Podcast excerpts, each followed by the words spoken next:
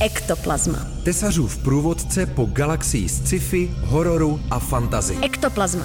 Z vnějšího vesmíru až na dno pytle s Antonínem Tesařem. No, mě tady trošičku deprimujou, je to vánoční, ty koule mě deprimují, protože u nás o Vánocích vyselo co? Všude jmelí. Příjemné předvánoční odpoledne a hlavně hodně ektoplazmy pod stromeček vám přeje Antonín Tesař. Do dnešního dílu jsem vybral pár fantastických povídek s vánoční tématikou, které jsou, myslím, ideálními průvodci do svátečního rozjímání. Mimochodem víceméně všechny ty texty, které jsem vybral, tak jsou k Vánocům poměrně dost kritické, takže na své si přijdou i ti, kteří podobně jako spisovatel Harlan Ellison eh, netouží po ničem jiném, než eh, potom, aby žádné Vánoce už pro boha nikdy nebyly. Harlanem Ellisonem ostatně můžeme začít.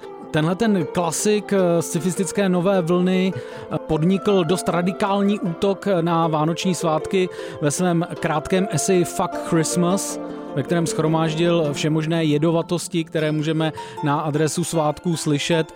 Kromě toho je Harlan Ellison taky autorem povídky Santa Claus vs. Spider, která teda bohužel česky nevyšla, ale bude to určitě zajímavé čtení. Eh, Santa Claus je v něm agentem tajné služby, který má na severním pólu svou základnu a pomocí smrtících vánočních gadgetů bojuje proti mimozemšťanům. Ektoplazma. Od Ellisona skočíme ještě dál do minulosti, do takzvaného zlatého věku science fiction, neboli do oblasti té tvrdé technologické vědecké science fiction. A připomeneme si slavnou a podle mě vynikající povídku Arthura C. Clarka Hvězda.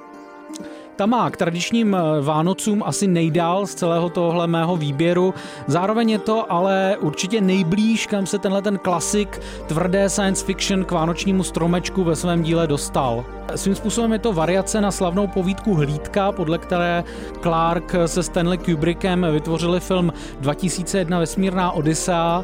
Taky je to povídka, ve které hlavní hrdina objeví na vzdálené cizí planetě pozůstatek nějaké mimozemské civilizace a zjistí, že ta civilizace měla nějaký vliv na uh, lidské dějiny. Místo monolitu je to ale tentokrát sbírka pozůstatků mimozemské civilizace, která byla zničena výbuchem vzdálené supernovy.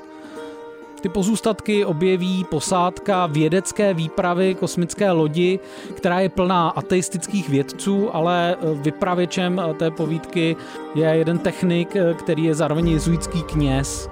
Díky tomu je hvězda vlastně hodně dobrý text o krizi víry. Ektoplazma. Poslední z té první trojce typu je miniaturní povídka Neila Gaimana Mikuláš Bill. Ta ukazuje, že roznášení vánočních dárků může být ve skutečnosti úkol, eh, který by ani Sisyfos nevyměnil za svoji nekonečnou nádeničinu. Eh, ten vtipný, krátký text si hraje s představou, že svatý Mikuláš si odpikává boží trest, takže až budete rozbalovat své vánoční dárky vy, tak si na nebohého Mikuláše určitě vzpomeňte. E, nás by jenom zajímalo, jaké dárky jste to vlastně koupili. Jo, jaké myslíte? Ano, Aha, jaké? ano. No tak to vám můžu říct, já jsem koupil hlavně eh, tedy vánoční dárky.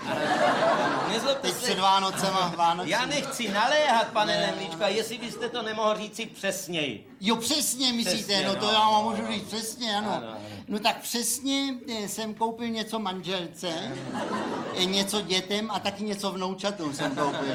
No, to víte, jsou Vánoce. Ano. Uršula K. Guin se otřela o Vánoce ve své povídce, která taky česky bohužel nevyšla, eh, Great Joy, kterou najdeme ve sbírce Changing Planes eh, z roku 2003. Ta povídka se odehrává na planetě, ve které korporace zvaná Great Joy udělala z svátků eh, každodenní výnosný biznis. Turisté, kteří přilétají na tuhle planetu, mohou každý den slavit svátek podle svého výběru.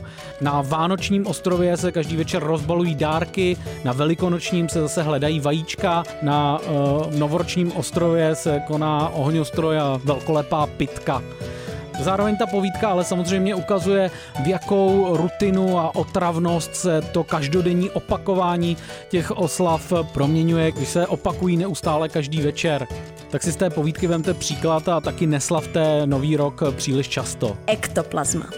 Hodně ironicky se na Vánoce dívá v povídce Šťastné a veselé China Mieville a taky ho zajímá propojení vánočních svátků s korporátem. Vánoce a vlastně všechny svátky, které se jich týkají, se v téhle povídce staly licencovaným trademarkem různých zábavních korporací, takže pokud chcete o Vánocích zpívat koledy a dodržovat další tradice, tak si musíte za těžké peníze koupit balíček koncesí, které vám to dovolí. Ať už máte Vánoce rádi tak moc, že byste si za jejich licenci zaplatili, anebo ne, tak ta Mievilová hříčka by ve vás při vánočním čtení mohla zažehnout i nějakou tu revolucionářskou sváteční prskavku. Jejich příjemné prožití a hodně dárků pod stromečkem vám přeje Antonín Tesař.